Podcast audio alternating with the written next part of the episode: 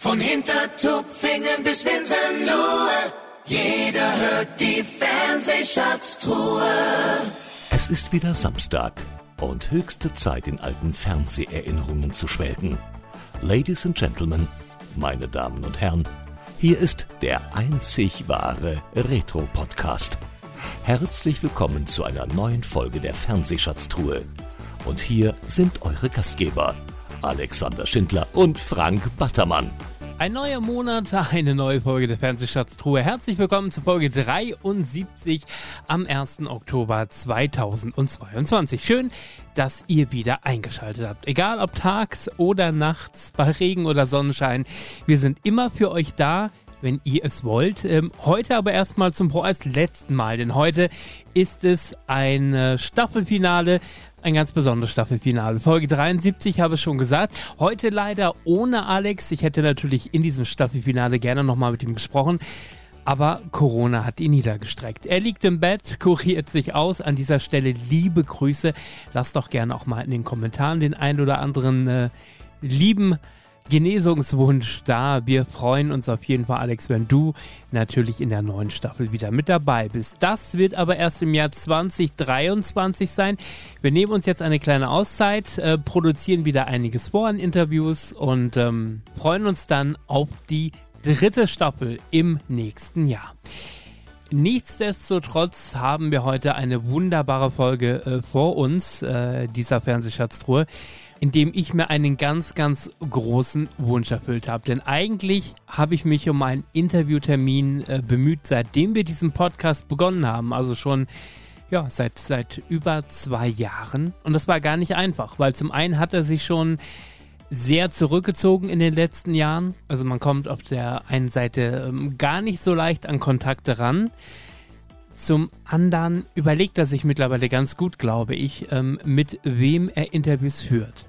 Umso glücklicher war ich natürlich, als ich erfahren habe, er hat sich dafür entschieden, ähm, sich mit mir zu unterhalten. Und das nicht nur ein gutes halbes Stündchen, sondern wir sind wirklich chronologisch seine Karriere durchgegangen. Das heißt, uns erwarten jetzt auch volle 90 Minuten Gesprächsstoff. Aber ich bin mir sicher, es wird euch genauso gehen wie mir, als ich dieses Gespräch geführt habe, dass nämlich die Zeit wirklich wie verflogen ist. Deshalb wird es auch heute keine Zusammenfassung geben über sein Leben wie sonst, denn wir sprechen eigentlich über alles in seinem Leben. Somit ähm, kommen alle Dinge mit Sicherheit auch zur Sprache. Ich selber bin ein großer Fan seit meiner Kindheit und zähle dies durchaus zu den schönsten und wichtigsten Interviews in 73 Folgen Fernsehschatztruhe. Würde ich sagen, legen wir los. Die letzte Folge in dieser Staffel, die Fernsehschatztruhe Folge 73. Ich wünsche euch schon mal jetzt einen schönen Herbst und Winter und freue mich mit Alex auf ein Wiederhören im Jahr 2023. Ihr könnt uns weiterhin Gästevorschläge schicken, kommentieren, loben und auch kritisieren und vielleicht vermisst ihr uns ja auch ein bisschen. Habt eine gute Zeit und jetzt viel Spaß, denn hier ist der in der Fernsehschatztruhe. Herzlich willkommen, Michael Schanze. Hallo Frank, ich grüße Sie. Ich grüße Sie, vielen Dank für die Zeit, die Sie sich genommen haben. Und ich, ich habe es gerade schon gesagt, also den Satz haben Sie, glaube ich, mit Sicherheit mehr als einmal gehört, oder? Das ist wohl wahr, ja, das ist wahr. Aber das, das lässt sich nicht vermeiden, wenn man äh, so viele Jahre äh, ähm, wie nennt man das dann, äh, am Bau war. ja, das stimmt.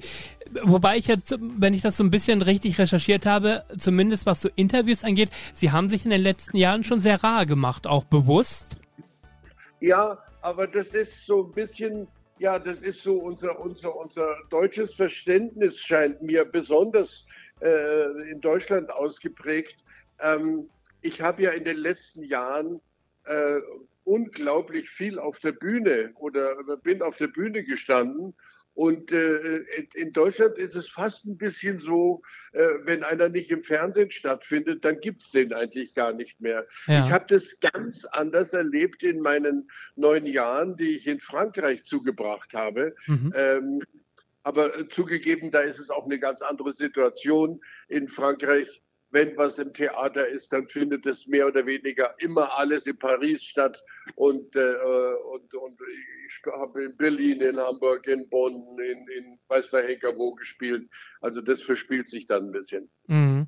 Ähm, und in der Tat, Sie haben schon richtig gesagt, äh, wenn man nicht im Fernsehen stattfindet, dann hat das Publikum zumindest das Gefühl, es gibt einen gar nicht mehr. Ähm, ja, genau. Äh, genauso ein bisschen auch wie das Schubladendenken, wo ja auch der Deutsche so ein bisschen für bekannt ist. Also er hat so gerne seine Schublade, wo er seinen Künstler gerne drin sieht und wo der Künstler oftmals, egal ob jetzt im Schauspiel oder auch in der Moderation, in der Show, große Probleme hat, sich zu öffnen, einem neuen Genre zu öffnen, weil der, der deutsche Zuschauer gerne so seine Schublade hat, wo er einen reinsteckt, oder? Also ich denke, ich denke, es gibt auch sonst äh, äh in anderen Ländern Schubladen. Aber äh, äh, Frank, Sie haben recht. Also mir, mir scheint es doch in, in Deutschland besonders ausgeprägt zu sein. Ja. Wenn da einer mal mit einer Sache äh, äh, beim Publikum einen Punkt gemacht hat oder, oder, oder äh, aufgefallen ist, dann äh, hat der es oft schwer, äh, äh, in anderen Bereichen äh, ebenfalls zu punkten oder, mhm. oder ernst genommen zu werden. Mhm. Beispiel zum Beispiel, äh, ähm, äh, ich denke, das gibt es zwar in anderen Ländern auch, dass man irgendwo, äh, wenn man mit irgendetwas erfolgreich war, dass man da in ein bestimmtes Schubfach gehört. Aber ich habe das so das Gefühl, dass man in Deutschland es besonders schwer hat, aus diesem Schubfach wieder rauszukommen. ja, das stimmt. Also so Beispiele gibt es ja zu Genüge in der deutschen Geschichte. Nennen wir so als Beispiel einen Roy Black, dem immer sein Ganz in Weiß nachgehangen ist und der doch gerne ein Rock'n'Roller gewesen wäre, das er auch zum Anfang seiner Karriere ja durchaus auch gemacht hat mit seiner eigenen Band, aber da irgendwie sich nie wieder richtig verwirklichen konnte, weil das Publikum, ich weiß nicht, ist das Publikum dann nicht offen für was Neues oder ist der Künstler auch nicht mutig genug zu sagen, ähm, ich lege jetzt mein altes Image mal ein Stück weit ab und probiere mich neu aus, egal ob die Plattenfirma sagt, das ist nicht von also, Erfolg geprägt. Vielleicht, Frank, bin ich nicht so das ganz typische Exemplar jetzt für diese Frage, weil ich denke, ich kann ohne rot zu werden behaupten, dass ich doch ein paar Weichenstellungen vorgenommen habe, die die äh, ja, wo quasi ein, eine, ein, ein, ja, eine neue Richtung eingeschlagen wurde. Mhm. Nicht zuletzt die, die ganz kapitale äh, Weichenstellung, als ich äh, in 1999 zum Jahrtausendwechsel äh, gesagt habe, so und jetzt will ich kein Fernsehen mehr machen, jetzt, jetzt will ich unbedingt Theater spielen. Mhm. Wir, wir wollen gerne ähm, Ihre Karriere so ein bisschen chronologisch abarbeiten. Und die erste Frage, die ich immer meinen Gästen sehr gerne stelle, ist, was ist eigentlich Ihre ganz persönlich private erste Erinnerung ans Fernsehen? Also als, als Zuschauer sozusagen, Sie sind ein Kind der 50er Jahre. Können Sie sich an die ersten Sendungen erinnern, die Sie selber gesehen haben? Oh, das weiß ich ganz genau. Das weiß ich ganz genau. Das war in einer, in einer, in einer Zeit, als wir noch mit so Tischantenne äh, gearbeitet haben und dann hieß es immer ein bisschen nach links, nein, zurück und so, halt, bleib so. Und dann war irgendein verkrisseltes Bild im Fernsehen zu sehen. Und ich weiß genau, dass damals im Fernsehen übertragen wurde aus Augsburg ein Jugendfußballturnier. Also viel besser wurde das Fernsehen für mich nicht mehr. War das denn auch noch eines jener Fernsehgeräte, die sozusagen erstmal ein bisschen warm werden mussten, bevor es überhaupt aber ein Bild ja, gab? Doch. Ja. Aber ja, das ist zwar, äh, äh ich meine, mit 75, äh, äh, das weiß dann doch der eine oder der andere. Äh, da muss ich nicht zu, so tun, als ob das schon ein hochmodernes äh, äh, Fernsehgerät war. Das war, das war schon in Urzeiten da. Das war äh, Anfang der 60er Jahre. Mhm, mh. Na, und, und gab es damals auch in der Unterhaltung schon ähm, Künstler, die Sie beeindruckt haben oder wo Sie gesagt haben, ähm, das fasziniert mich? Was einfach damals großartig war, das Fernsehen war das Fenster zur Welt. Ja. Zu Hause zu sitzen und mitzubekommen live, wie der äh, hat ja auch im Kuhlenkampf in der Kieler Ostseehalle die Treppe runtergekommen ist. Das war sensationell. Mhm. Und ja, wenn man, wenn man bedenkt, dass der dann auch erstmal zehn Minuten lang einen Monolog gehalten hat über das aktuelle politische Geschehen, das erinnert mich zwar nicht in dem Ausmaße, aber später durchaus im Flitterabend auch so ein bisschen an die Anmoderation, dass sie auch gerne mal äh, ähm, eine aktuelle Meldung des Samstages mit untergebracht haben, oder? Ja, das war sogar, äh, das war sogar von der Redaktion her so geplant, um wirklich klar zu machen, dass es jetzt passiert und jetzt gerade live ist. Ah, okay. Mhm. Äh, wobei allerdings der große Unterschied war, äh, gerade wenn man sich das natürlich heute anschaut, sagen wir mal, die ein oder andere anzügliche Bemerkung der Assistentin, die damals, ja. die man ihm damals verziehen hat, heute allerdings man durchaus ein bisschen kritisch betrachtet oder sagen Sie, nein, das muss man immer im Kontext seiner Zeit sehen und das, was man heute draus macht, dass man alles kritisiert, zensiert, das ist völlig übertrieben? Es ist, es ist, ich finde es total übertrieben und es nervt mich, weil ich beim Zuschauen irgendwie das Gefühl, oft das Gefühl nicht loswerde, dass da schon äh, im, im, vorauseilenden Gehorsam die, die Schere im, im, im Kopf war. Mhm. Und äh, das war, das gab es zwar früher auch, äh, das war unter anderem neben seinem wirklich überdurchschnittlichen Talent für Spontanität, das war unter anderem dann eben auch der große Erfolg von Thomas Gottschalk, äh, der sich eben da überhaupt nicht an, an irgendwelche Regeln gehalten hat, sondern bei dem plötzlich da hat sich plötzlich was abgespielt. Also ich bin ja am Starnberger See groß geworden und der Thomas hat seine ersten Schritte äh, im Bayerischen Rundfunk gemacht und das war einfach, das war ein Ereignis, wenn der, wenn der äh, wenn der seine, seine Radiostunde hatte. Ja, und da auch keinen Maulkorb hatte, sondern wirklich sagen konnte, Nein. was er wollte, ne? Ja. Eben, nee. Also äh, mit irgendwelchen Konventionen hatte der, der, der Thomas damals nichts am Hut. Das war, das war neu und das war frisch und das war äh, überfällig, mhm. fand ich. Ja, ich, selber war, ich selber war immer so ein bisschen braver. Äh, äh, da muss ich, im, da ärgere ich mich im Nachhinein drüber. Aber es war nun einfach mal äh, äh meine Art damals. Ähm, ich ich habe immer ein bisschen Schwierigkeiten gehabt, so mit Obrigkeiten. Mhm. Wenn irgendein Redakteur was gesagt hat, dann war das für mich schon, schon fast Gesetz. Und äh, äh äh, da hätte ich mich manchmal ein bisschen mehr trauen dürfen. Ja, das stimmt. Obwohl es, äh, ich muss ja gestehen, ich habe mir in den letzten Monaten äh, wirklich viele Flitterabende nochmal angeschaut, weil ich einfach diese Mischung aus einer Live-Show eigentlich einer Sendung, die für die ganze Familie ist und trotzdem Michael Schanze, der sich doch hin und wieder auch mal getraut hat, ähm, mal so einen flapsigen Spruch loszuwerden äh, und wo okay. das Publikum auch mal so reagiert hat. Ne? Also äh, da ja. hat man hat man gemerkt, okay, er weiß ganz genau, das ist live und es geht über einen Sender und das ist auch wurscht. Dann ist es halt einfach so. Ja, ähm, also, da, also da hat neulich mal Frank hat mich eine eine E-Mail erreicht von jemandem, der gesagt hat, er fand den Flitterabend, er fand es ein bisschen zu brav, Aha. aber er, er sei mal am, am Tag davor, am Freitag in der Generalprobe gewesen.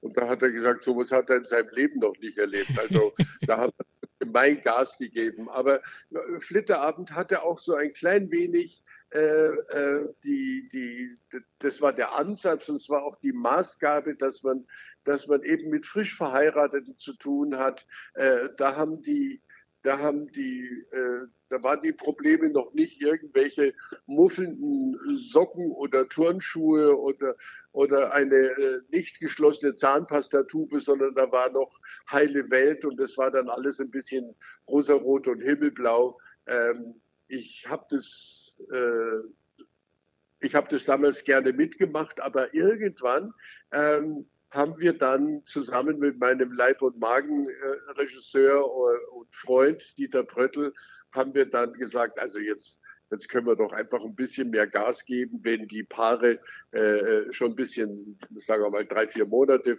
ähm, verheiratet sind, da kann man doch schon ein bisschen mehr Gas geben. Ja, und das ist ja in der Tat auch passiert. Ich weiß nicht, ob das so ein bisschen die Gegenreaktion auf zum Beispiel RTL war, als es dann losging mit der 100.000 Mark Show, also mit Sendungen, die durchaus ja auch ein bisschen frecher waren und ein bisschen mehr provoziert haben.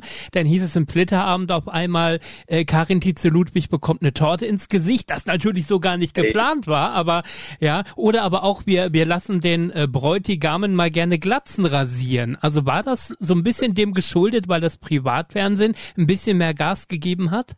ich weiß nicht, ich, ich habe nicht die, in Erinnerung, dass wir uns da nach den, nach den Privaten gerichtet haben, sondern es hat sich einfach, äh, wir haben ja den Flitterabend lange gemacht mhm. und äh, ich wiederhole mich jetzt, aber am Anfang war die Maßgabe, dass die Pärchen eine Woche verheiratet sind. Mhm. Äh, waren. Und dann haben wir die Zeit immer weiter rausgeschoben und, und zum Schluss waren das manchmal vier, fünf, sechs Monate. Und da kann man natürlich dann auch ganz anders Gas geben, weil die, weil die nicht mehr so hundertprozentig äh, auf Wolke 7 da äh, äh, der Realität entschwebt waren.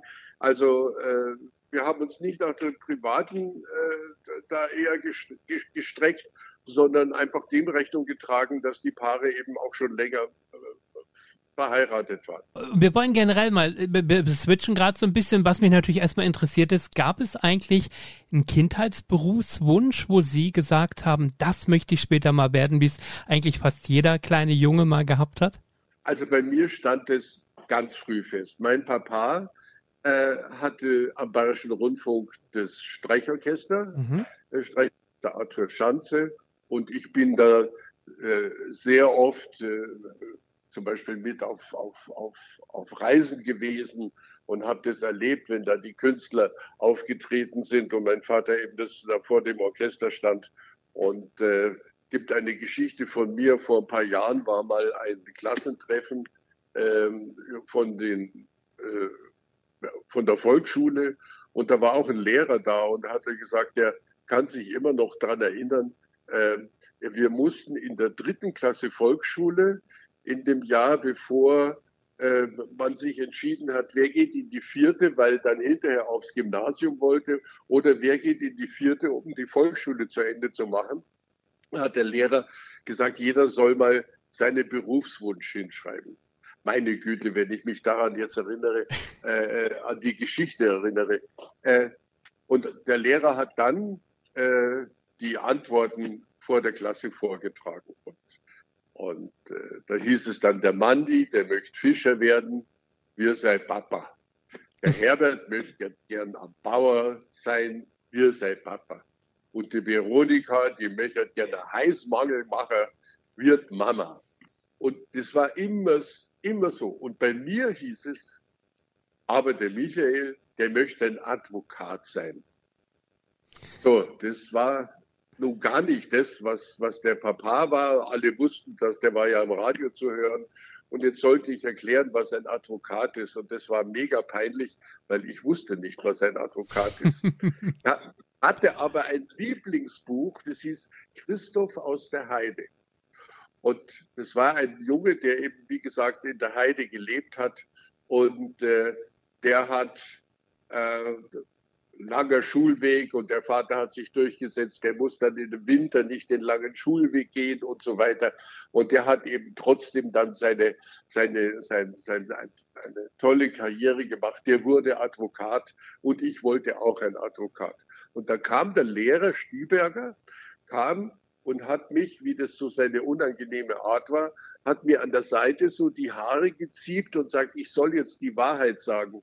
Und äh, Und damals habe ich zu ihm gesagt, ich möchte gern weißer Dirigent von einem Negerorchester werden.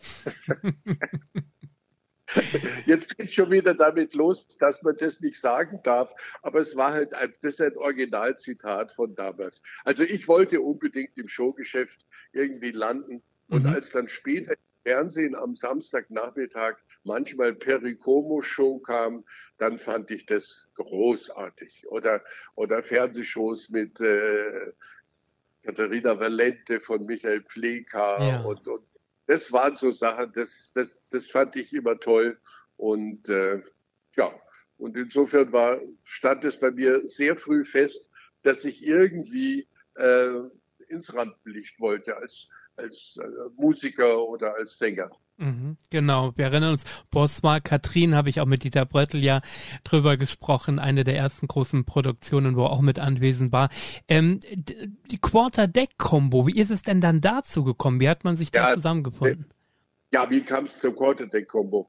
Im Schnelldurchgang war es so, dass es eines Abends ähm, an der Haustür geklingelt hat und da standen ein paar Jungs äh, vor der Tür und die haben gesagt, sie hätten eine Schülerband und äh, ihnen sei gerade eine Gitarrenseite gerissen, ob es denn in unserem Musikerhaushalt, ob es da eine Gitarre äh, gibt, wo man eine Seite wegmachen kann. Also, wir hatten das, die haben ihren Abend gemacht und ich bin dann äh, äh, auch rüber in den Andexer Hof und habe dazugehört. Und irgendwie äh, sind wir dann mal, haben wir gesagt, wir, wir, machen mal zusammen eine, eine, Probe und haben so ein bisschen gejammt zusammen im katholischen Jugendheim. Und äh, das hat irgendwie ganz gut funktioniert. Ja, und dann äh, hat es eigentlich nicht lange gedauert, da, dass wir diesen Sprung geschafft haben von Schulfesten äh, spielen äh, bis ins damals erste Hotel am Platze Hotel Kaiserin Elisabeth in Felderfingen. sehr schön, sehr schön. Welche Musik, welche Musikrichtung haben Sie da gespielt? Ah, wir haben einfach äh, äh, Songs gespielt, nachgespielt. Äh, Dean Martins, äh, äh, Andy Williams, Frank Sinatra, die ganzen amerikanischen Dinger, die, die Charts rauf und runter. Mhm. Und von den moderneren Sachen äh, waren wir große Fans von den Beach Boys. Mhm, mh. ich, war ja bei, ich war beim Winsbacher Knabenchor und äh, bin da mit Chormusik, mit der ganzen Barockkirchenmusik äh, in Berührung gekommen und ich habe da immer ein Faible dafür gehabt. Und während äh, alle irgendwie getanzt haben und mitgesungen haben bei I Can Get No Satisfaction, ich fand einfach äh, so Sachen wie Good Vibrations von den Beach Boys, das fand ich einfach die interessantere Musik.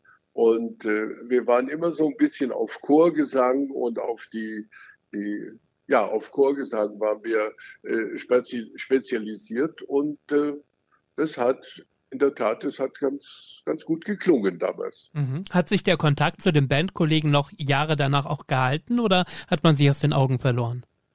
Doch, das, das gibt's doch. Der, der Daniel, Daniel Friedrich, äh, äh, unser, unser Bassist, mhm. ist ein überaus erfolgreicher Schauspieler geworden. Also ich meine, nicht nur mal so irgendwo Schauspieler, sondern in Salzburg und, und also der, der ist ein richtig toller. Ähm, und äh, zu Daniel habe ich so losen Kontakt. Äh, und dann gibt's noch den, gab's noch einen, einen, einen Schlagzeuger, die haben ab und zu gewechselt bei uns, den Michael, das war unser Klassenprimus, der äh, hat sehr, sehr ordentlich und sehr amtlich Schlagzeug gespielt.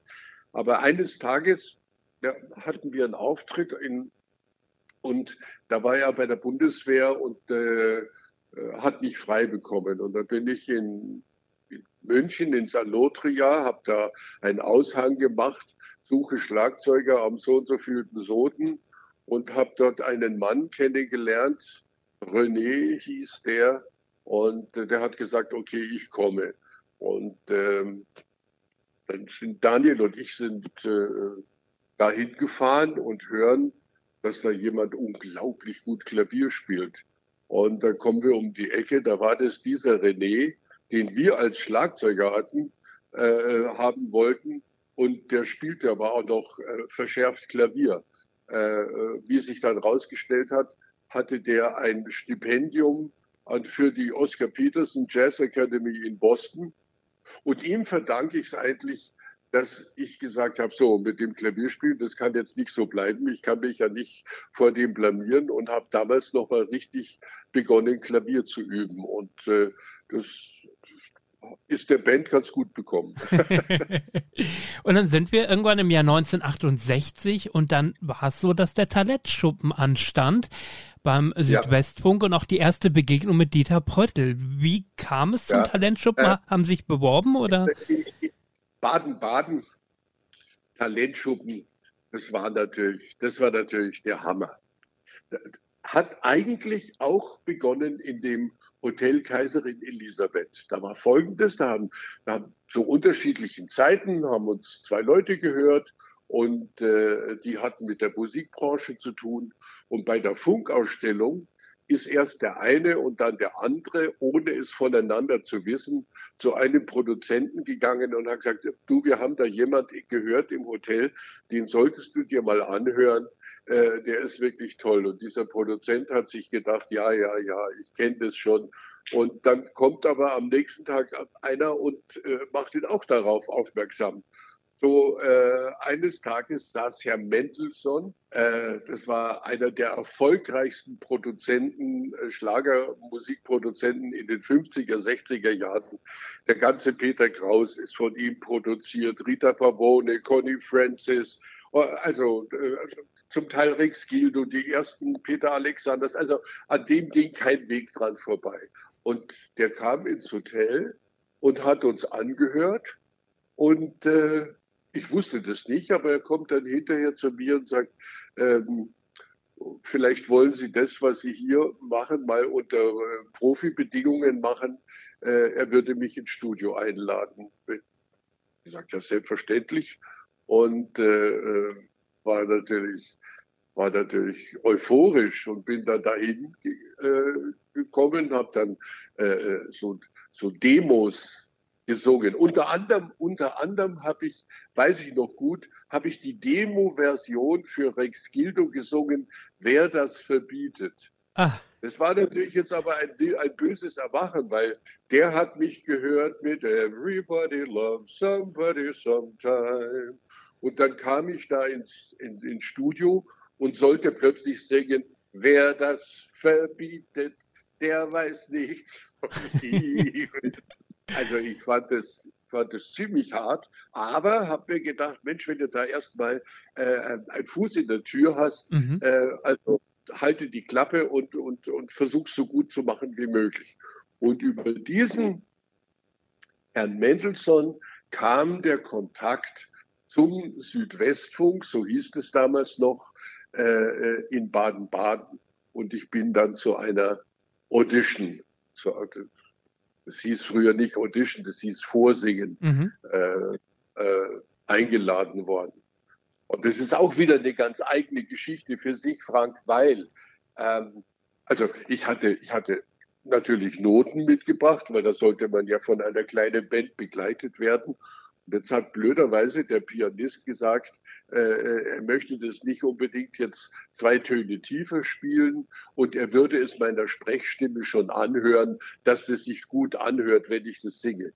Ich selber wusste aber ha, genau, dass mir das dann zwei Töne zu hoch ist mhm. und äh, habe dann einfach gesagt, ja, das, das, das geht nicht. Und, und dann habe ich das dem, dem Obermotz von den, aus der, von den Juroren, habe ich das gesagt. Und das war der Dieter. Und der war aber irgendwie, der war aber irgendwie gar nicht, gar nicht irgendwie sauer, äh, sondern hat dann einfach dem, dem Rest der Mannschaft gesagt, uns ist gerade das Klavier zusammengebrochen bei diesen vorbereiteten Titeln. Der Michael hat gesagt, er spielt uns jetzt irgendwas vor, was, was, was, was er selber am Klavier spielen kann.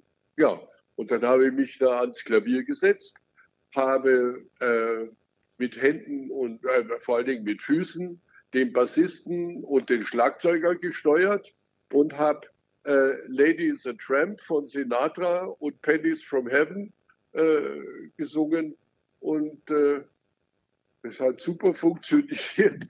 Und äh, zwei Monate später oder was äh, habe ich einen Auftritt gehabt in der damals äh, war das was Besonderes in der Europarty das war eine Idee von dem Dieter Bröttl, dass da eine Sendung quasi europaweit äh, äh, ausgestrahlt wurde.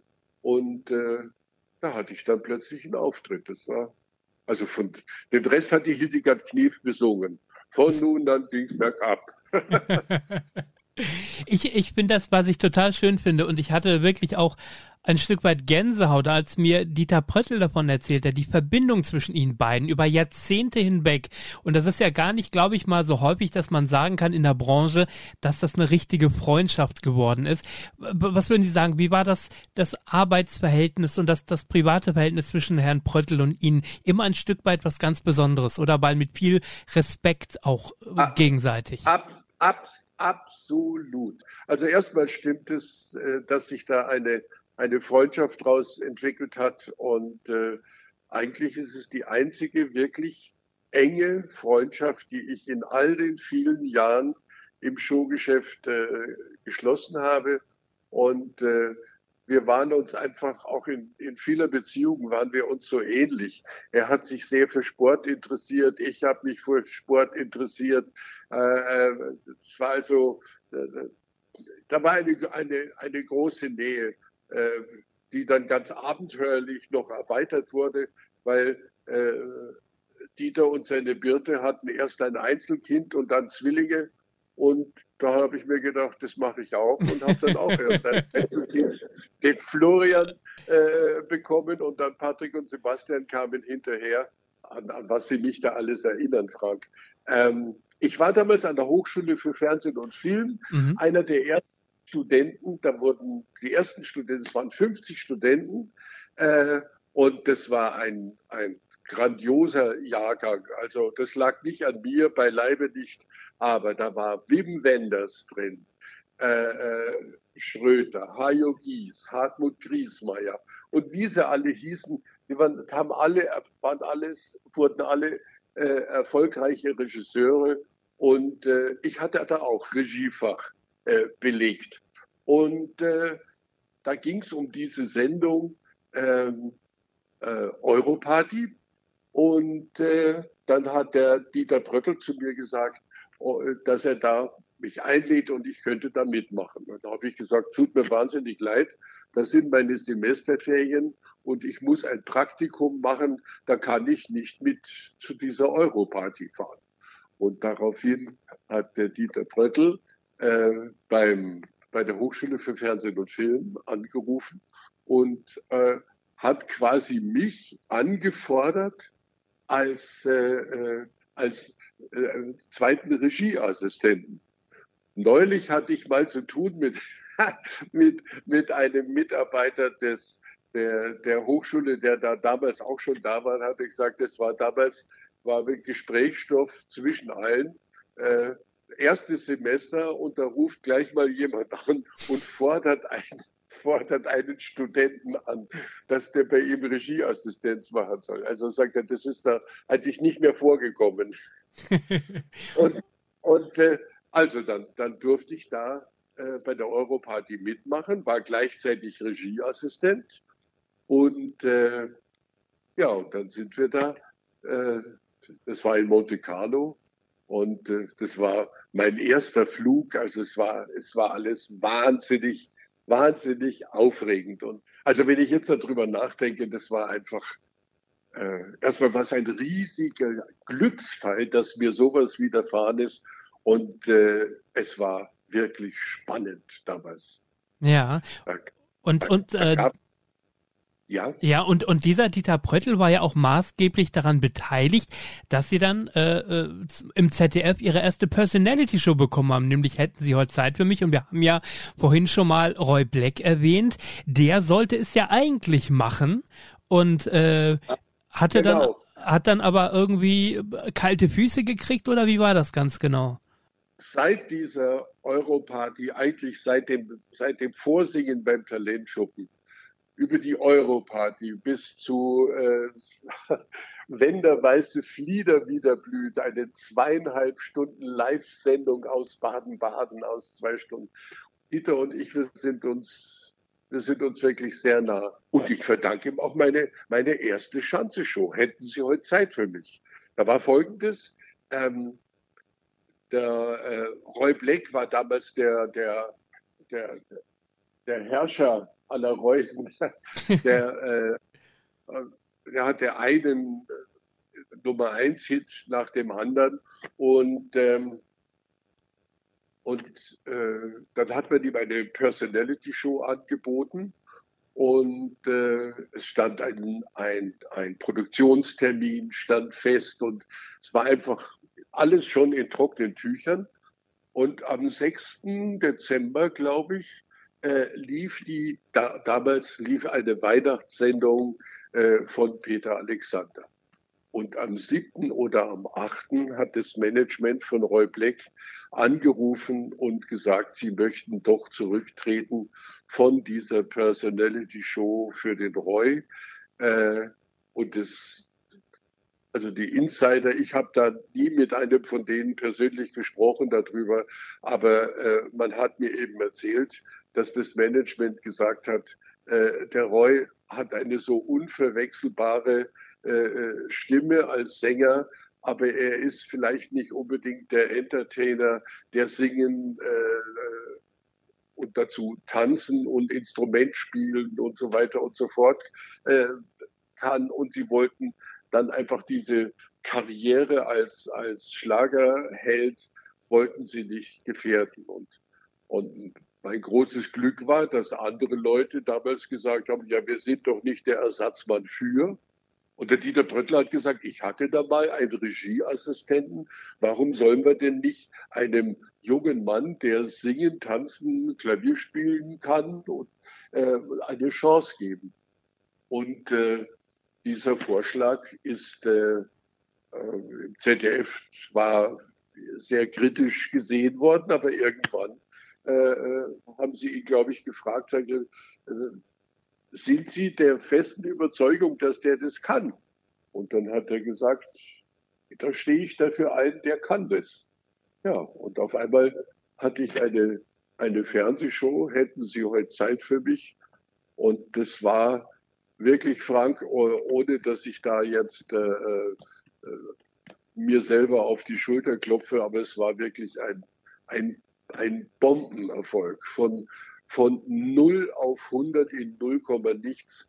Es gab kaum eine Zeitung, illustrierte, äh, in der nicht irgendwann zu lesen war, äh, im Zusammenhang mit mir, a Star is born, ein Stern ist geboren, ein äh, neuer Stern am Schlagerhimmel, neuer Stern am Showhimmel und, und äh, ich, erinnere mich, ich, ich erinnere mich gut, Frank. Bei der ersten Sendung war es noch war es ja relativ still im Blätterwald. Dann waren die Quoten und die Beurteilungen der ersten äh, Show waren so überdurchschnittlich und so groß, äh, dass sich die, die äh, Zeitungen, die Illustrierten, quasi um den Schanze gerissen haben. Ich selber habe da am wenigsten da, davon mitbekommen. Ich weiß nur, dass im, am Kiosk äh, in dem kleinen Vorort von München, wo ich damals gelebt habe, da, war, war, da hingen die ganzen Illustrierten, die waren da draußen an der Außenwand hin. Und da waren 14 Titelfotos und das waren alle, das war immer ich. Mhm. Das hatte zur Folge, dass bei der dritten Show wieder kein Titelfoto von mir war, weil alle Chefredakteure gesagt haben, nee, wir machen das doch. Den, den Fehler machen wir nicht nochmal. Ja, unglaublich. Also 13 Ausgaben gab es ja und äh, ich sag mal so, ne, wer vorher Michael Schanze nicht gekannt hat, spätestens da kannte man ihn und ähm, in der Zeit, gerade so 71, 72, haben sie ja auch als Schauspieler äh, in einigen Filmen mitgemacht, außer Rand und Band am Wolfgangsee, sie nannten ihn Krambambuli, die lustigen vier von der Tankstelle. Wie sehen Sie das rückblickend eher so ein bisschen als als Jugendsünde oder hat das geebnet für all das, was sie später noch auch gemacht haben? Denn auch in Hätten Sie heute Zeit für mich war ja durchaus schauspielerisches Talent gefragt.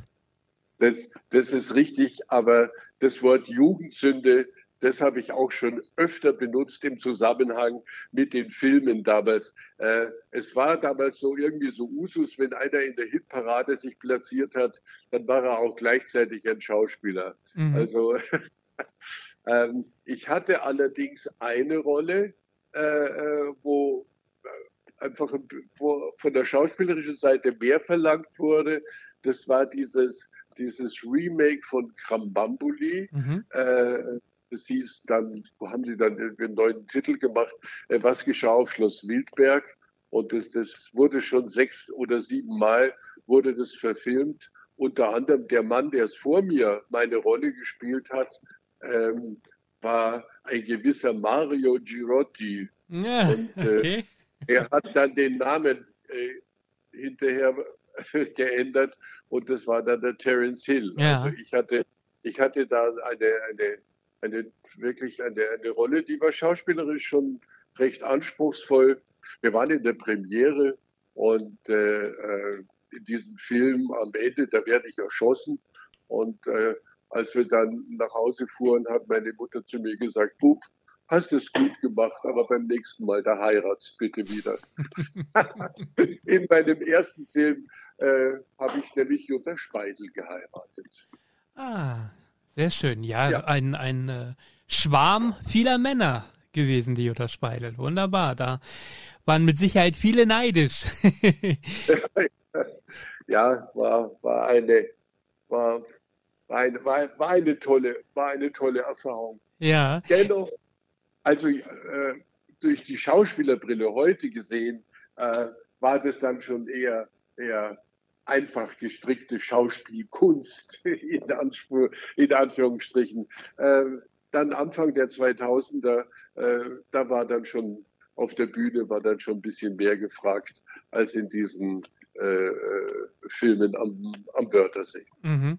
Ich habe noch mal kurz eine Frage zu, hätten Sie heute Zeit für mich? Inwiefern waren Sie, was die Inhalte angingen, beteiligt? Hatten Sie Mitspracherecht, auch was so die musikalischen Gäste anging? Oder gab es immer, sage ich mal, das, das fertige Planungsprodukt, was man Ihnen vorgelegt hat? Äh, das ist eine, eine, eine, eine gute Frage, weil äh, das hat sich tatsächlich ein bisschen geändert. Bei meiner allerersten, bei der allerersten Show hätten Sie ja Zeit für mich. Außer Dieter Pröttl wusste niemand was äh, von mir und keiner wusste, was ist das für ein Typ. Und wir saßen in Berg am, am Starnberger See äh, saßen der Autor, der Redakteur vom, vom, vom ZDF, Gerd Bauer, ein ganz, ganz, ganz wunderbarer äh, äh, Redakteur und auch ein Glücksfall für mich. Ähm, wir saßen alle um den Tisch herum und dann haben die gesagt, ja, also dann, dann, dann sag mal, was dir gefällt. Und dann habe ich gesagt, ja, was gefällt mir? Mir gefällt zum Beispiel Gentle on My Mind von, von äh, Glenn Campbell. It's knowing that your door is always open and your path is free to walk. Ja, aha. Und was noch? Ja, dann gefällt mir Moon River. Aber von den langsamen Liedern, jetzt von, von, von den neueren, gefällt mir äh, Close to You.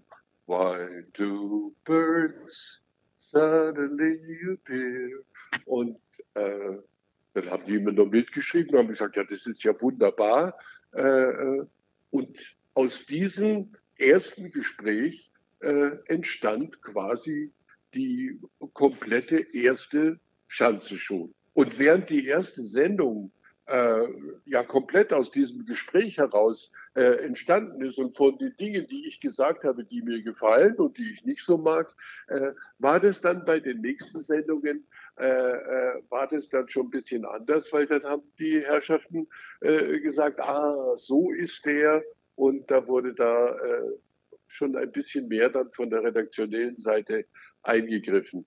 Aber eigentlich nie so, äh, dass ich irgendwie damit unglücklich war, äh, wenngleich ich manchmal das Gefühl hatte, ähm, dass die erste Sendung einfach die musikalisch die gelungenste war. Ja, und wenn ich mir gerade auch so die Gästeliste dieser allerersten Sendung mal anschaue, Irene Mann, Uschi Glas, Peter Beck, Vivi Bach, Peter Kraus, Mary Rose, Reinhard May, also ähm, das Who is Who. Ja, also. Das ist, das, das, das, war, einfach, das war einfach großartig. Das, äh, äh, ich war da in, in, einem, in einem Umfeld, äh, äh wo eigentlich fast nichts schiefgehen konnte.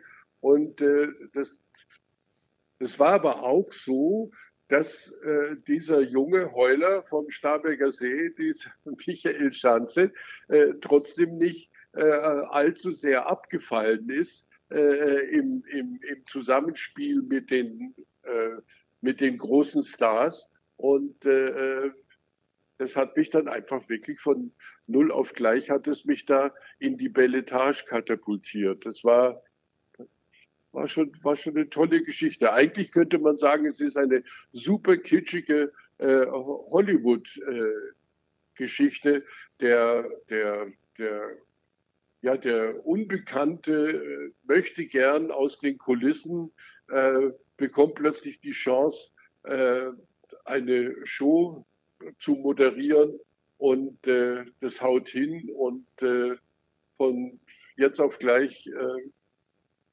ist ja bekannt wie ein bunter Hund. Irgendwie hieß es mal 98 Prozent aller Deutschen kennen diesen Michael Schanze. Ja, so ein bisschen dieses, dieses vom Tellerwäscher zum Millionär kann man schon fast ein bisschen sagen, ne? Also um so ein bisschen überspitzt das einordnen zu können. Aber ja, das war von heute auf morgen. Das das, die, die Idee, die hinter diesem Satz steht, die unterschreibe ich. Das mit dem Millionär kann ich leider nicht unterschreiben.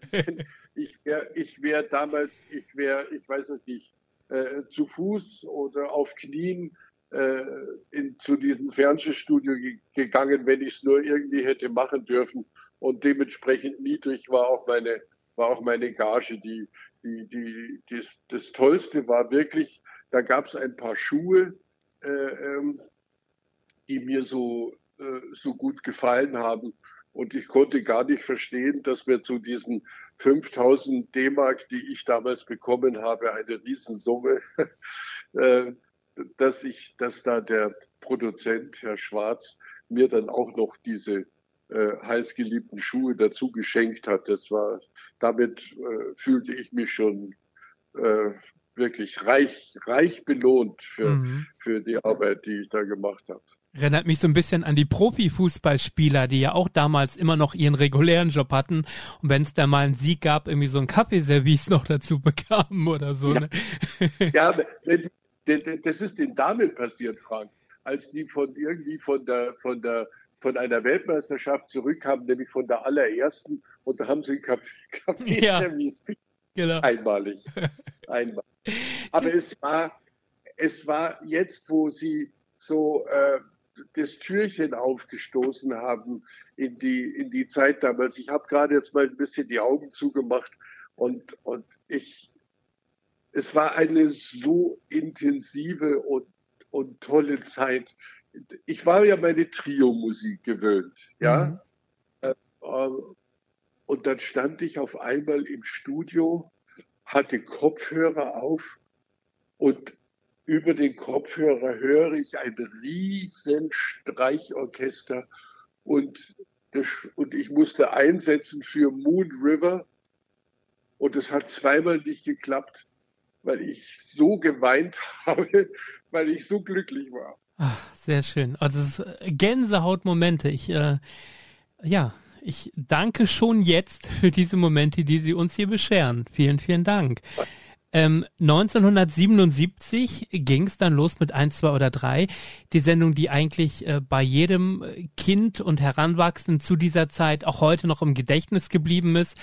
Ähm, natürlich unter anderem wegen dem Plop, wegen den Fragen, dem Studio, den Bällen, den Röhren, ähm, dem Re den Rennen auf die drei Zahlen. Und auch wenn ich selber erst äh, 1978 geboren bin, ja, also vieles gar nicht selber miterlebt habe, aber das, auch das ist mir im Gedächtnis natürlich geblieben, auch wieder unter der ja. Regie übrigens von Dieter Pröttl, ähm, ist aber auch, ja, ja Genau, ist aber, glaube ich, ein ausländisches Format gewesen. Wie sind Sie da im naja, es war, Da kann ich eigentlich auch nochmal anknüpfen an hätten Sie ja Zeit für mich. Mhm. Irgendwann hat es so entwickelt, dass äh, äh, meine Fliegen immer größer wurden und, und irgendwie hatte ich das Gefühl, dass ich mich so am Wegesrand ein bisschen verloren habe und, und weil ich nicht gerade der Weltmeister bin, äh, wenn es um Auseinandersetzungen geht, äh, habe ich gesagt, dann höre ich lieber auf und habe ein, bereits ein Telefonat mit der Sporthochschule in Grünwald geführt und mich über die, über die Aufnahmebedingungen äh, erkundigt. Und äh, ob das jetzt zwei oder drei Tage später war, weiß ich heute nicht mehr. Auf alle Fälle kommt ein Anruf aus Hamburg von einem Herrn Henke. Und der sagt, äh, Michael, äh, hätten Sie Interesse, ein Quiz zu moderieren? Und dann habe ich ihm sofort gesagt, na, auf gar keinen Fall. Quiz erinnert mich so an die Schule. Und wenn der Lehrer sagt 1848 und du weißt zufällig nicht den Namen Paulskirche, so, dann war der Tag schon im Eimer. Und ich habe gesagt, nee, nee, ähm, äh, Quiz ist nichts für mich. Ähm, ich war allerdings, und so ging das Gespräch damals weiter, ich war allerdings gerade in England und habe dort eine Sendung gesehen, die hieß Run Around und äh, wo die Kinder so laufen und nicht sitzen müssen wie in der Schule, sondern wo das eine ganz dynamische Geschichte ist. Das ist dann eher ein Spiel, ein Ratespiel. Sowas würde ich machen, aber so ein reines Quiz, das wäre nichts. Und daraufhin hat er gesagt, hat er gemeint, ob ich ihn veräppeln wollte und wer mich schon angerufen hätte. Das ist die reine Wahrheit. Genau so lief das ab und genau diese Sendung wollte er mir anbieten. Okay. Ja, und so bin ich bei 1, 2, 3 gelandet.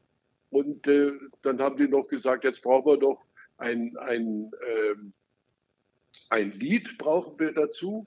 Äh, da habe ich gesagt, ja, das probiere ich, das mache ich. Und eine meiner Ko Kommilitoninnen an der Hochschule, äh, die, von der wusste ich, dass die, dass die ganz gut schreiben kann, die hat dann den Text äh, gemacht für 1, 2, 3.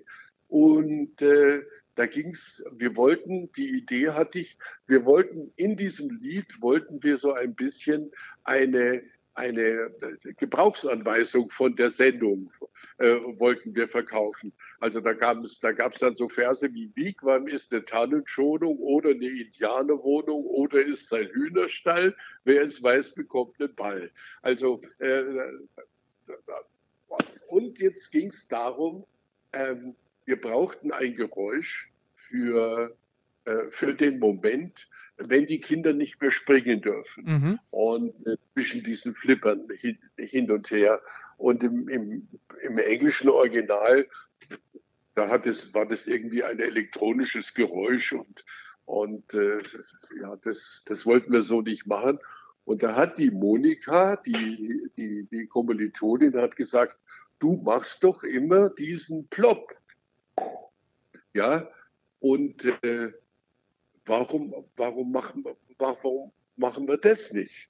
Und äh, dann habe ich gesagt, ja, wir können es ja mal probieren. Und die Herren, die darüber zu äh, befinden hatten an den Schreibtischen, die haben erst mal gesagt, ja, das ist doch unmöglich, dass ein halbwegs erwachsener Mensch, dass der zwölf Mal pro Sendung den Finger in den Mund nimmt und, und da nur um sein Plop zu machen, äh, äh, das ist nichts. Aber irgendwie äh, haben die dann doch sich bereit erklärt. Das Lied entstand zusammen äh, äh mit dem Plop und äh, irgendwann war das plötzlich ein Markenzeichen und die Leute haben gesagt, da kommt der Plop und die Plopper mit der Nation und zwischendrin hieß es dann auch mal, gab es so eine Rubrik, Plopper wissen mehr und lauter so Sachen. Und, und eine ganz nette Geschichte auch im Flugzeug. Geht die Stewardess an mir vorbei, geht noch mal ein paar Schritte zurück mit ihrem Wagen, schaut mich an, der Name fällt ihr nicht ein und dann hat sie den Finger in den Mund gesteckt und hat geploppt und das halbe Flugzeug hat gelacht. Wie süß, wie süß. Unglaublich. Also das war dann, das war dann richtiges Markenzeichen und äh, äh, im Nachhinein haben es natürlich alle gewusst, dass es eine gute Idee war, das mit dem Plop. Ja, äh, waren dann die Eltern zu Hause auch so begeistert oder gab es durchaus auch Briefe, wo Eltern geschrieben haben, mein Kind hört nicht mehr auf zu ploppen, bitte machen Sie das nicht mehr in der Sendung oder sowas? Gab es sowas? Also ich habe das irgendwie als äh, ausschließlich positiv in Erinnerung. Okay. Allerdings, war es dann irgendwann so, äh, in der Sendung waren ja auch immer viel Tiere. Genau, und, äh, ich, ich wollte mal ganz kurz fragen, weil man sagt ja, jeder in der Fernsehbranche sagt, das Schwierigste beim Dreh sind Kinder und Tiere. Jetzt hatten Sie beides in der Sendung.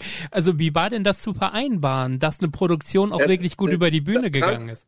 Allerdings, in eine Richtung haben sich die Redakteure durchgesetzt. Ähm, wir hatten ja in 1, 2 oder 3, wir hatten ja viele Tiere und äh, wenn ich die dann angefasst habe und dann hinterher geploppt habe, äh, dann haben die gesagt, da muss man äh, anschließend, man muss sich da die Hände waschen, so dass es alle sehen, als um mit gutem Beispiel voranzugehen. Also in Gottes Namen, das haben wir gemacht. Ich selber fand es ein bisschen übertrieben, weil ich ja weiß, wie die Kinder draußen spielen und da geht auch das geht es auch nicht immer so mega hygienisch zu. Das stimmt natürlich. Wie war es generell im Publikum mit so vielen Kindern? Waren die Produktionen, ging das, ging das trotzdem relativ reibungslos über die Bühne oder war es manchmal auch schwierig, weil die Kinder dann irgendwann auch unkonzentriert waren oder ähm, weil es schwierig war, weil die ein oder andere Panne auch mal passiert ist oder haben Sie das als äh, durchweg positiv in Erinnerung? Ich glaube, es haben alle die das damals, äh, die damals mit der Sendung zu tun hatten, waren alle überrascht, wie gut es funktioniert hat, äh, diese Kombination ähm, Schanze und äh, Horde äh, Kinder. Denn es ist ja auch nochmal ein Unterschied, ob du es mit einem Kind zu tun hast oder mit einem ganzen Studio voller Kinder. Und äh, das hat aber wirklich überdurchschnittlich gut geklappt. Ähm, dass ich mit Kindern soweit äh, ganz gut zurechtkam, das wusste ich. Ähm, mein Bruder Christian und ich, wir waren ja nie vom Beruf Sohn und äh, äh, ich meine, unsere Mutter konnte sich die diversen äh, Reisen so am Wochenende zum Skifahren oder was konnte sich nicht leisten. Und dann habe ich ein, ein, auf gut bayerisch einen Deal gemacht mit dem Tutzinger Turnverein ich habe am Donnerstag Turnunterricht für die Zwergerl, für die Kleinen gegeben und dafür haben die mich am Wochenende mit zum Skirennen genommen. Mhm. Und ähm, ja, und wenn es dann zur Preisverleihung kam, dann habe ich eben nicht gesagt, Katharina, du bist Dritte, sondern ich habe sie gesagt, Katharina, wie gibt es denn das, dass du jetzt wieder hinter der Elisabeth bist? Und dann hat das Kind angefangen zu erzählen erzählen, ja, weil der Papa hat die Ski nicht gewachsen und so weiter.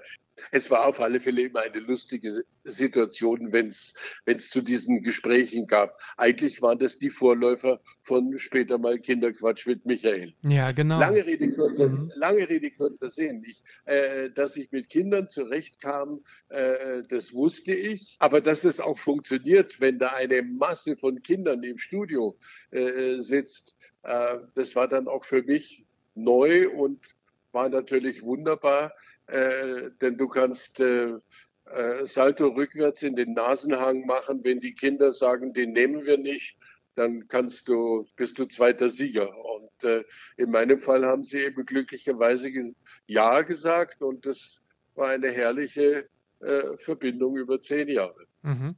Korrigieren Sie mich, wenn ich da falsch liege, aber zur damaligen Zeit war es noch gar nicht so normal, dass man auch auf beiden Sendern zu sehen war. Also entweder war man, sage ich mal, ein ARD-Produkt oder im Hause des ZDFs beschäftigt. Bei Ihnen war das anders. Dann gab es eins, zwei oder drei und den Show Express, dann gab es aber den Telezirkus in der ARD, nur keine Hemmungen auch im dritten dann erstmals äh, ab 1983.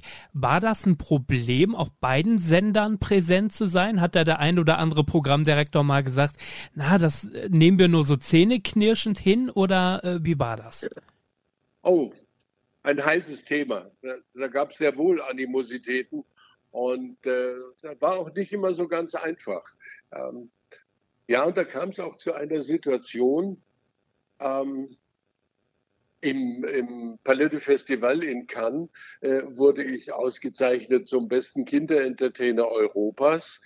Also ich saß da mit, neben und zwischen den, den, den Größen äh, im, im Fernsehen, im europäischen Fernsehen.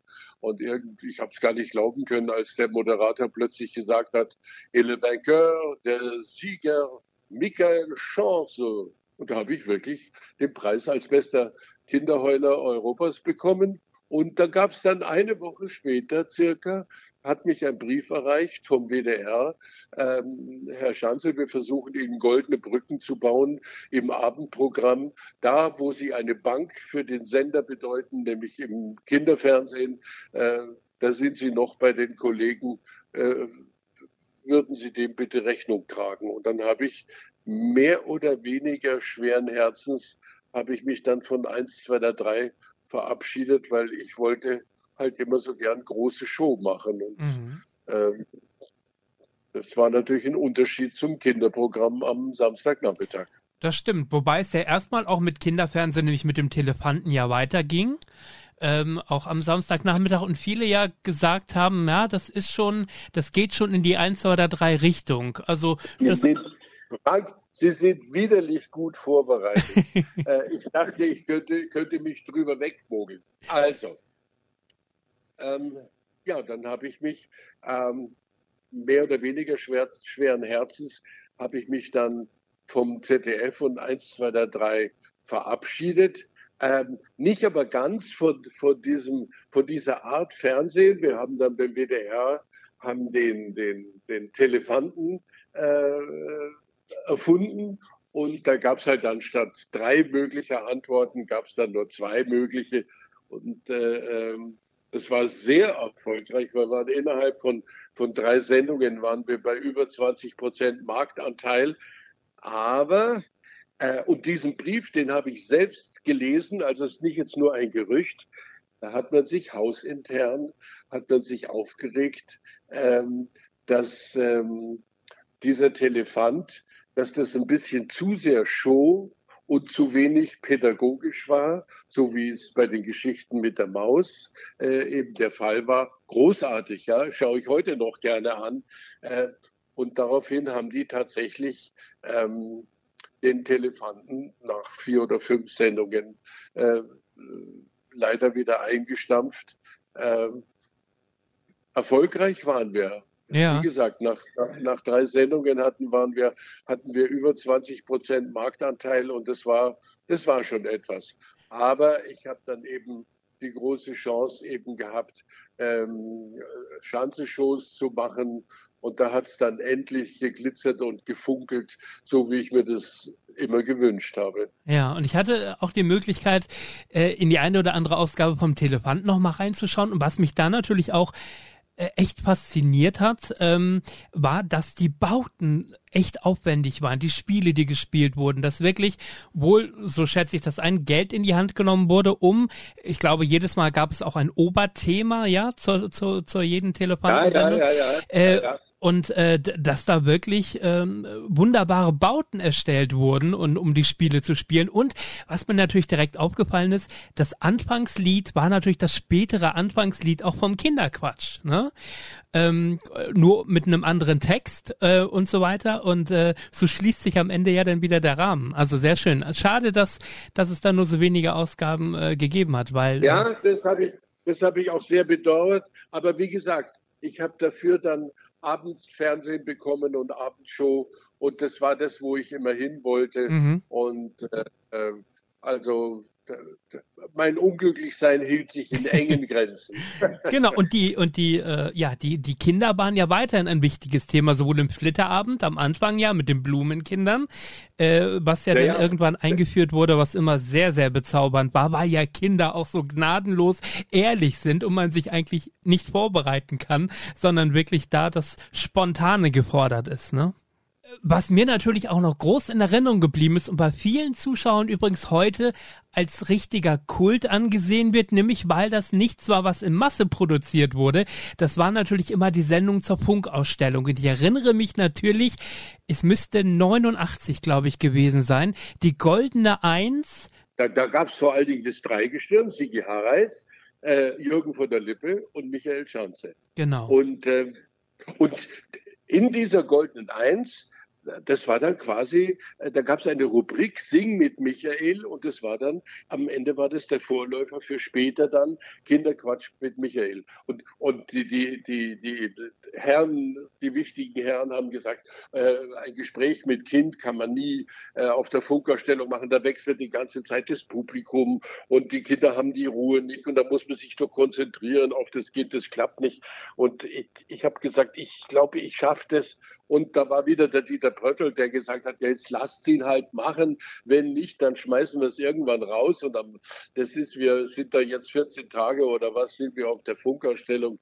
Und dann, dann wenn es nicht klappt, dann klappt es nicht. Also, ich hatte plötzlich meine Chance, mit Kindern mich zu unterhalten. Und äh, es ist kaum zu glauben, ähm, gleich mein erstes Gespräch mit einem Kind. Das war ein kleiner Bayer. Mhm. Und frage den die geniale Frage, wo kommst du denn her? Und dieses Kind sagt, ich komme aus. Ich habe nicht ein Wort verstanden. Mhm. Aber die ganzen Auseinandersetzungen, die es vorher gab, du kriegst die Ruhe nicht hin, du kannst dich nicht auf das Kind konzentrieren. All das ging mir durch den Kopf und ich habe mich nicht getraut, gleich bei der ersten Frage nochmal zu fragen, du, ich habe dich nicht verstanden, was hast du gerade gesagt? Und dann sage ich, um meine Blöße nicht ganz so deutlich werden zu lassen, sage ich, ähm, äh, wie kommt man denn dahin, wo du wohnst? Und dann dachte ich, wer sagt mir jetzt, das ist in München vorbei oder irgendwas? Und das Kind gibt zur Antwort, das findest gleich, das ist da, wo es die neuen Garagen gebaut haben. und sowas kann man natürlich nicht planen und proben, ne? Und das ist das Geniale ja, daran, das, genau. Und das, das war wirklich die, die, die Redakteure, die alle so Angst hatten davor, die haben gesagt, das ist ja genial. Die hatten keine Ahnung, dass mir der Angstschweiß den Rücken runter floss. Und äh, von dem Moment an hatte ich wirklich freie Fahrt und, und, und durfte da äh, mit den Kindern agieren. Und weil das dann eben auch so erfolgreich war, äh, hieß es, das muss unbedingt weitergehen. Und dann wurde Kinderquatsch mit Michael in das, ins, ins Programm gehieft. Ja, und diese Gespräche mit den Kindern, die waren so ja, bei aller Bescheidenheit, aber die waren so erfolgreich, äh, dass dann die Idee aufkam, äh, auch am Anfang vom Flitterabend schon äh, äh so kleine Gespräche mit, mit, mit, mit Kindern ähm, damit ins Programm zu nehmen. Und das war dann auch manchmal wirklich, wirklich Highlights. Ja, ja, also für mich immer das Highlight einer jeden Sendung, gerade am Anfang. Vor allem, wenn es immer auch, es war so süß. Ähm, es hieß ja dann wahrscheinlich äh, so, ihr müsst dann die Blumen streuen, wenn die Brautpaare kommen. Ja, die In der Blumen, Regel wurden die Blumen. beschmissen mit den, beschmissen mit den Blumen und so. Äh, Frank, und, und ein, fällt mir gerade ein. Und ein kleiner Junge, der war irgendwie viereinhalb, fünf, sowas um den Dreh rum. Ähm, der tippt mir, während ich so spreche, äh, tippt mir die ganze Zeit auf die Schulter und sagt zum, und dann sage ich, was willst du denn? Und dann sagt der, ob er einen Witz erzählen kann. Aber ich war gerade mitten dabei, habe mit den Kindern über Rubin-Hochzeit und hast du auch schon mal einen Freund gehabt und so. Und dann kommt der immer und klopft mir auf die Schulter und sagt, er möchte einen Witz erzählen. Und schließlich waren wir dann fertig und ich habe gesagt, also gut, dann erzähl den Witz. ja. Und, und das, das war in Bochum. Die Sendung war gerade erst, hatte gerade erst begonnen. Und da wurde dem Publikum live von diesem kleinen Jungen folgende Geschichte präsentiert. Ein Mann kommt in den Schallplattenladen und sagt, haben Sie die Schallplatte, wo auf der einen Seite der Kochkurs oder auf der anderen Seite Aerobic ist? Da sagt er, eine habe ich noch. Da sagt er, die kaufe ich. Ruft seinen Freund an, sagt er, du musst kommen, ich habe noch eine Platte bekommen, wir müssen die unbedingt zusammen hören. Und äh, die Platte fällt runter und zerbricht und sie kleben sie zusammen und legen sie dann trotzdem auf. Und folgendes war zu hören und nun die Beine spreizen und die Eier kräftig durchrühren. ich habe dieses Kind angeschaut. Erstmal im Publikum total betretenes Schweigen. Ah, okay. Dann walzte, dann walzte sich so langsam, walzte sich das hoch, hoch aus dem Glucksen und Kichern wurde und zum Schluss gab es einen Riesenapplaus. Und ich hatte ein Mordsproblem an der Backe, denn ich habe gesagt, dann erzähl halt den Witz. Und da hat man mir daraus den Strick gedreht. Ich hätte gewusst, Ah. was für ein Witz da kommt. Und ich hatte, so war ich hier sitze, ich hatte keine Ahnung, was da kam. Also das war, es, es war, es, es war einmalig, ja. Ah, unglaublich. Ja, aber was man immer dahinter vermutet, es, erinnert mich so ein bisschen an Blackie Fuchsberger und auf Los geht's los, wo man ihm ja auch immer, auch von Seiten der Presse immer unterstellt hat, äh, ähm, dieser oder jener Skandal, der war passiert, das war gewusst und geplant und bis er ja irgendwann hingeschmissen hat und gesagt hat, ich habe Leute, ich habe da keine Lust mehr drauf, mich immer rechtfertigen zu müssen und so. Das ähm, ja, Ja, ja, schon.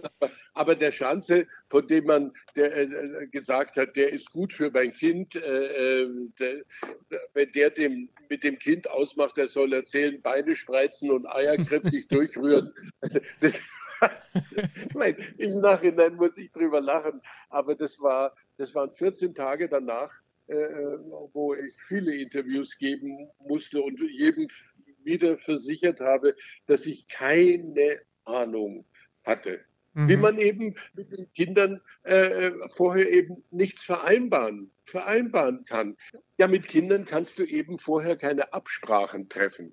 Ja, also nicht bei so einer Live-Sendung. genau. Äh, ja. Wenn ich einen Film drehe, dann kann ich proben, proben, proben und dann, wenn das Kind äh, talentiert ist, dann kriegt es das auch hin. Also das war auf alle Fälle äh, ähm, sicherlich etwas, wo der liebe Gott mir ein Geschenk gemacht hat, dass ich eben äh, keine Angst vor Kindern hatte, sondern äh, damit dann immer irgendwie äh, umgehen konnte, wenn die irgendwelche Klöpse rausgehauen haben. Ich meine, bei, bei, bei, bei im, Kinderquatsch mit Michael äh, war zwar unser Hauptanliegen oder mein Hauptanliegen war, die Kinderwelt einfach ein bisschen so zu spiegeln, wie die Kinderwelt ist. Und da ging es weniger darum, um irgendwelche ganz besonders lustigen Formulierungen, sondern es ging eher so um das, um das Verhalten der Kinder. Aber manchmal gab es natürlich da, da auch äh, Situationen, äh, dass es den äh, Redakteuren und dass denen ganz heiß geworden ist. Mhm, das glaube ich. Mit, mit, mit wem bist du gekommen? Mit Mami, Papi und dann zwei Geschwister. Und wen magst du denn lieber? Die, die Anna oder die Roswitha? Ich erfinde jetzt gerade. Und es kommt so aus der Pistole geschossen, die äh, Anna, dass ich fragen musste. Und da sage ich, also bitte, warum denn die Anna und nicht die Roswitha? Und dann sagt dieses Kind, weil die Roswitha, die. Und in dem Moment weiß das Kind, Frank, das darf ich nicht im Fernsehen sagen, das darf ich einfach nicht sagen. Und das Kind war ganz verzweifelt offenbar und hat dann weitergeredet, hat aber beim Re weiteren Reden, hat die Lippen nicht mehr bewegt. Und da, da kam Folgendes dabei raus, weil die Roswitha, die, die setzt sich immer auf mein Gesicht und furzt.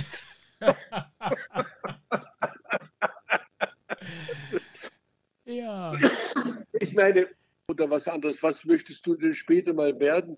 Und dann sagt die Kleine, sagt, ach, wenn ich Busen kriege, Mutti, und wenn nicht, dann Lehrerin.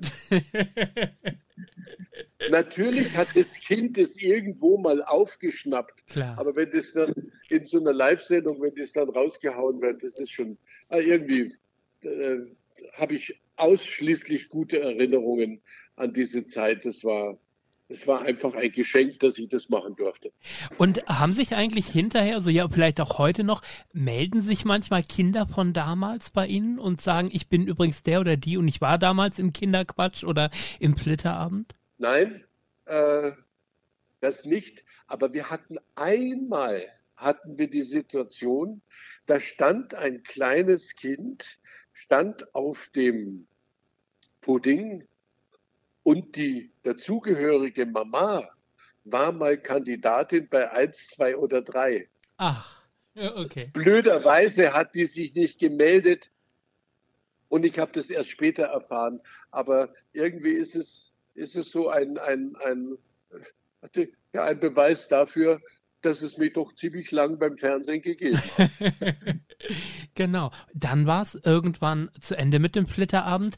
Ähm, war es so, dass Sie gesagt haben, einfach nach, nach sieben Jahren, jetzt, jetzt reicht's auch einfach, jetzt, jetzt äh, habe ich da Samstagabend wirklich genug Brautpaare in den Urlaub geschickt, in den siebten Himmel fliegen lassen äh, und, und es sind genug Piloten auf die Bühne gekommen, die mit einem großen TUI-Gutschein gewedelt haben.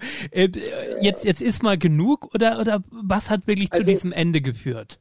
Also ich hatte auch schon, ich hatte in den 80er Jahren schon, hatte ich, war ich in Berlin und habe mit dem Intendanten und Regisseur Jürgen Wölfer zusammengesessen und habe ihm gesagt, ich würde so gern Theater spielen. Da sagt er, Michael, ich nehme Sie sofort und mit Handkuss, aber Sie machen so viel Fernsehen. Äh, ich muss beim Theater ja kontinuierlich mit Ihnen arbeiten. Sie, Sie müssen dann auf der Bühne stehen und können dann nicht die ganze Zeit weg zum Fernsehen. Melden Sie sich bitte wieder, äh, wenn das mit dem Fernsehen, wenn Sie die, die Chance sehen, dass sie mal eine Fernsehpause machen. Und dann waren aber die 80er Jahre eben mit Flitterabend und was dann alles noch kam, äh, die waren dann so prall gefüllt mit, mit, ähm, mit Fernsehen, dass es erst Ende der, des Jahrhunderts ähm, dazu kam, dass ich dann mich mal bei ihm gemeldet habe und gesagt habe, ich möchte jetzt einen Schnitt machen in meinem Leben. Ja, und Ende der, der 90er ähm, Jahrtausendwechsel, Jahrhundertwechsel, da war dann der Punkt gekommen, wo ich mich mit ihm in Verbindung gesetzt habe und gesagt habe, ich habe mich entschieden, kein Fernsehen mehr zu machen. Wie schaut es aus mit Theater? Und dann ging wieder ein, eine neue Karriere los. Mhm. Ich habe da noch mal eine Frage, Ben. Äh, ich sage das extra vorab. Wenn Ihnen das zu so privat ist, bitte sagen, dann schneiden ja, wir das, das raus. Das, ich weiß ja, ich weiß ja, was kommt. Es muss jetzt kommen. und zwar, ich habe es ja in der in der Doku auch gesehen im BR äh, und so weiter, äh, wo Sie darüber erzählt haben. Es, es gab ja dann auch die private Trennung. Äh, äh, und ähm, wenn ich mir da so vorstelle, am, am Samstagabend steht Michael Schanze da und lächelt vor Brautpaaren, die frisch verheiratet sind und selber privat läuft es nicht so berauschend. Hat man sich nee, oftmals auch, auch überwinden müssen, einfach da am Samstagabend? Nein, nein, nein, das ist zwar sehr menschlich und sehr, sehr, sehr sympathisch mitgedacht, aber es war nicht so. Okay. Ähm, es war nicht so.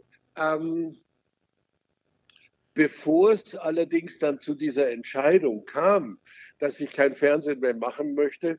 Ähm, das Gespräch über Theater hat schon in den 80er Jahren stattgefunden. Mhm. Und danach ging es aber doch sehr erfolgreich im Fernsehen weiter. Wir haben zwar mit dem Flitterabend einen missglückten Start hingelegt, aber glücklicherweise hatte Frank Elsner damals äh, allen gesagt, dass er das Fernsehen neu erfunden hat mit Nase vorn. Und er war die große Nummer beim Fernsehen. Und glücklicherweise haben alle dann über Nase vorn geschrieben und dass ihnen das nicht so gepasst hat, so dass ich, so dass ich in diesem äh, Windschatten konnten wir den Flitterabend so ein bisschen konsolidieren. Und auch wenn die ersten Kritiken schlecht waren, irgendwie nach einem Dreivierteljahr hieß es, äh, äh, das Flaggschiff der ARD, Flitterabend. Und da hatten wir es da am Samstagabend geschafft.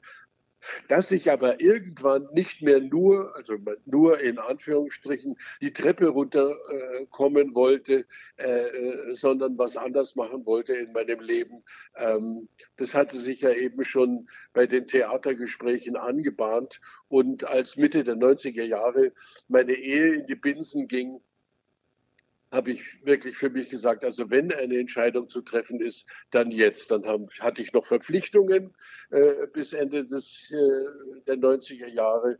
Und äh, dann äh, ja, habe ich Anfang äh, des neuen Jahrhunderts, habe ich dann mit Jürgen Wölfer telefoniert.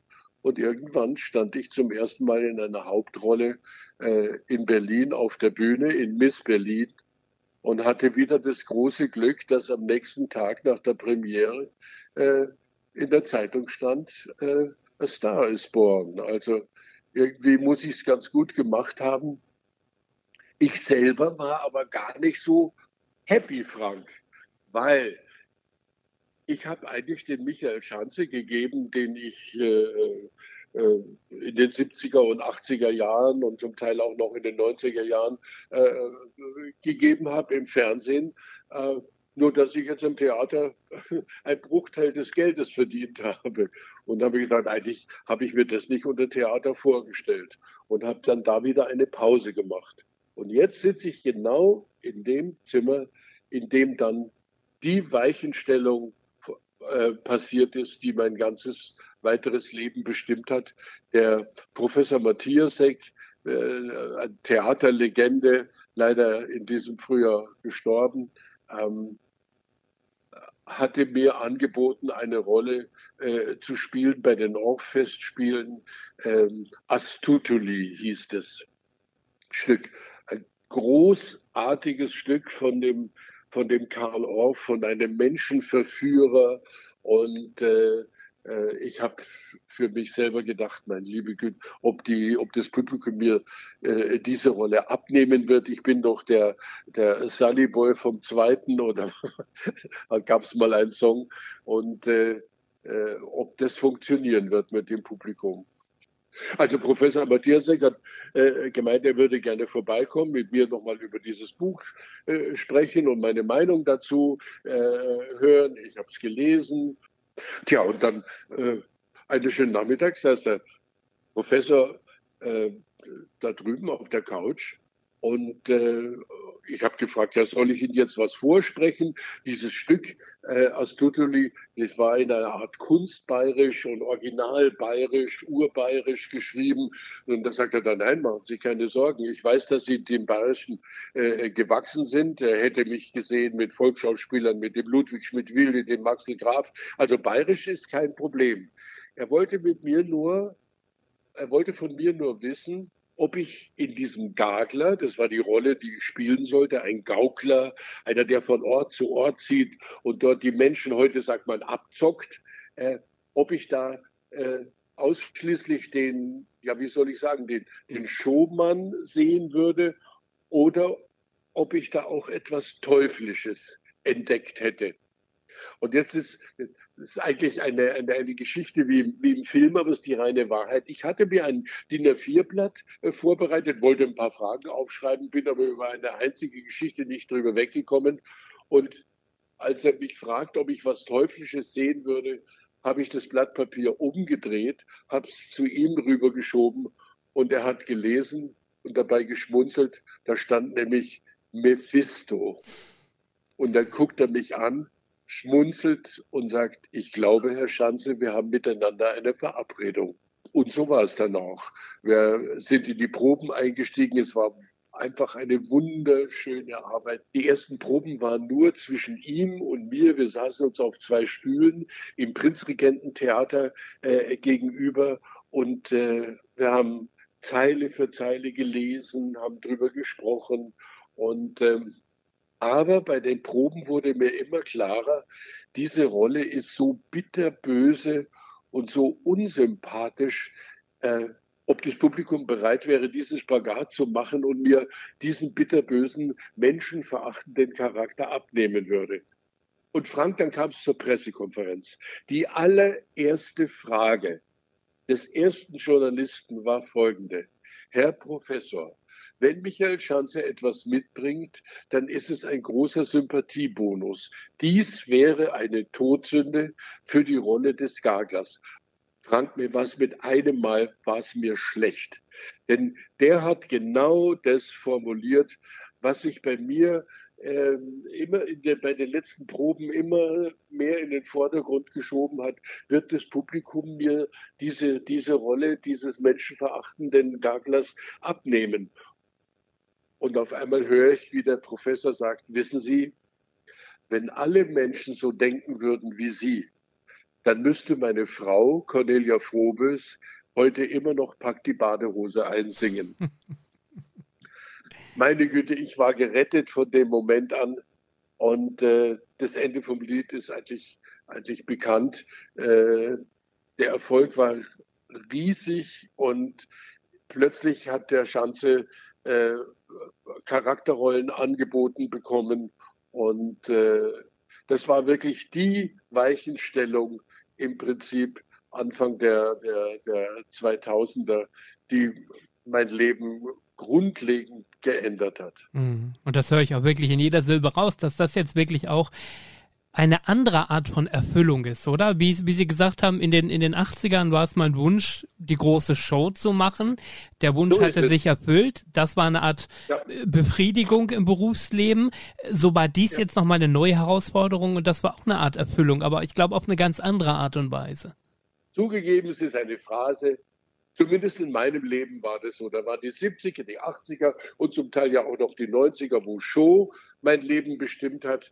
Dann kam die Weichenstellung und äh, ab dem Jahr äh, 2000, 2001 war plötzlich Theater mein Lebensinhalt und in, mit Verlaub dann seit 2013, 2014 äh, war dann plötzlich nicht mehr äh, meine Hauptaufgabe, dass ich um 9 Uhr bei der Probe im Theater bin, sondern dann saß ich hier zu Hause am Klavier und habe Musik für meine Musicals geschrieben. Ich, ich muss mal ganz kurz ähm, mich mal wirklich öffnen und Ihnen mal was erzählen. Und zwar, was ich jetzt gerade so die letzten zehn Minuten gedacht habe, als Sie mir ähm, von dieser Theaterzeit und dieser neuen Berufung und, und diesem Erfülltsein erzählt haben.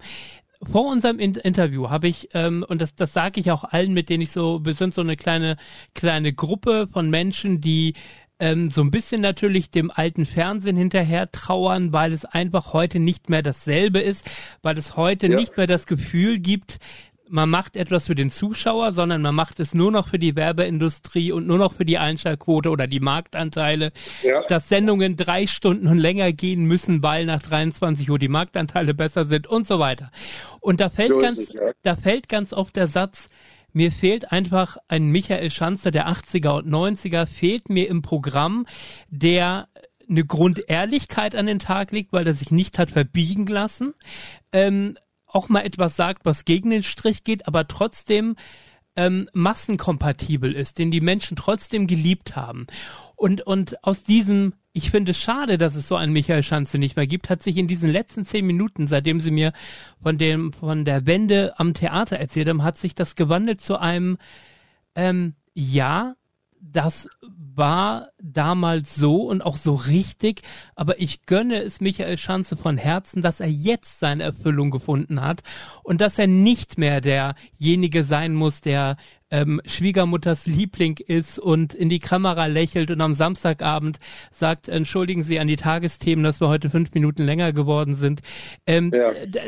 Das ähm, hat dieses Gespräch schon mal bewirkt, dass ich da eine andere Sichtweise drauf habe und ähm, ja, das äh, bewegt mich also gerade wirklich.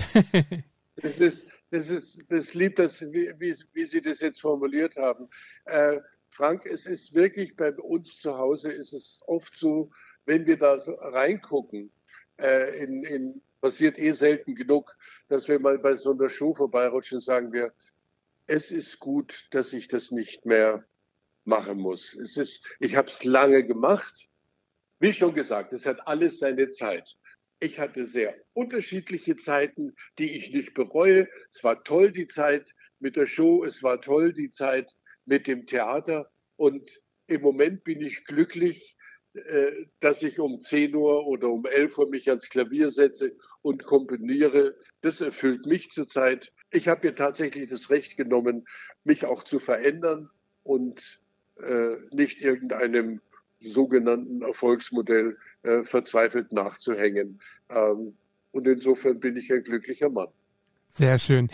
Und ähm, als allerletzten Punkt möchte ich Ihnen gerne nochmal 30 Sekunden geben, dass all die Menschen, die da draußen sagen, Michael Schanze, das ist der Mann, mit dem ich aufgewachsen bin, der mein Leben am Fernsehen begleitet hat oder jetzt auch im Theater, ein persönliche, ein paar persönliche Worte an Ihre Fans zu richten. Bitteschön auch auf die Gefahr hin, dass es für den einen oder anderen jetzt äh, vielleicht ein bisschen schwülstig klingt. Ich empfinde es ganz aufrichtig als ein Geschenk, dass mir das Publikum bei meinen verschiedenen Leben in Anführungsstrichen nicht scharenweise davongelaufen ist, sondern äh, dass sie mir die Treue gehalten haben.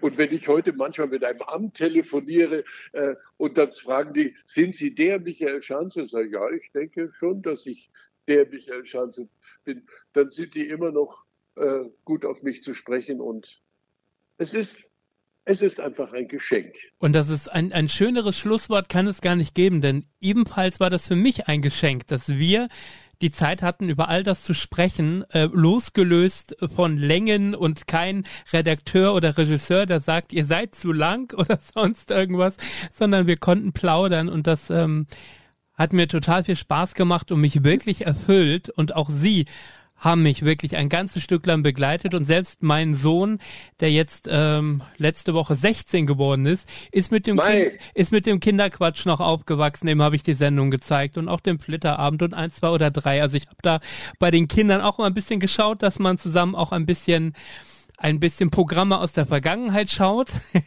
und äh, die haben immer noch, auch heute noch genauso viel Spaß an den Sendungen, wie es damals äh, der Fall war, äh, als die Generationen damals damit aufgewachsen sind.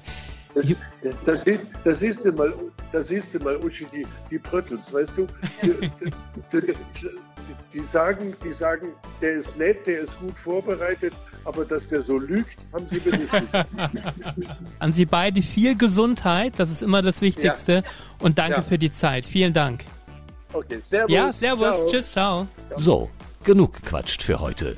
Denn nun geht es aus dem Retrokosmos wieder zurück in die Gegenwart. Aber die Fernsehschatztruhe kehrt zurück. Selbe Stelle, selbe Welle. Die Fernsehschatztruhe. Zu hören auf allen gängigen Podcast-Portalen wie Amazon Music, Audio Now, Spotify und Apple Music. Alle Folgen immer griffbereit auf unserem YouTube-Channel und auf unserer Homepage www.fernsehschatztruhe.de. Bis bald.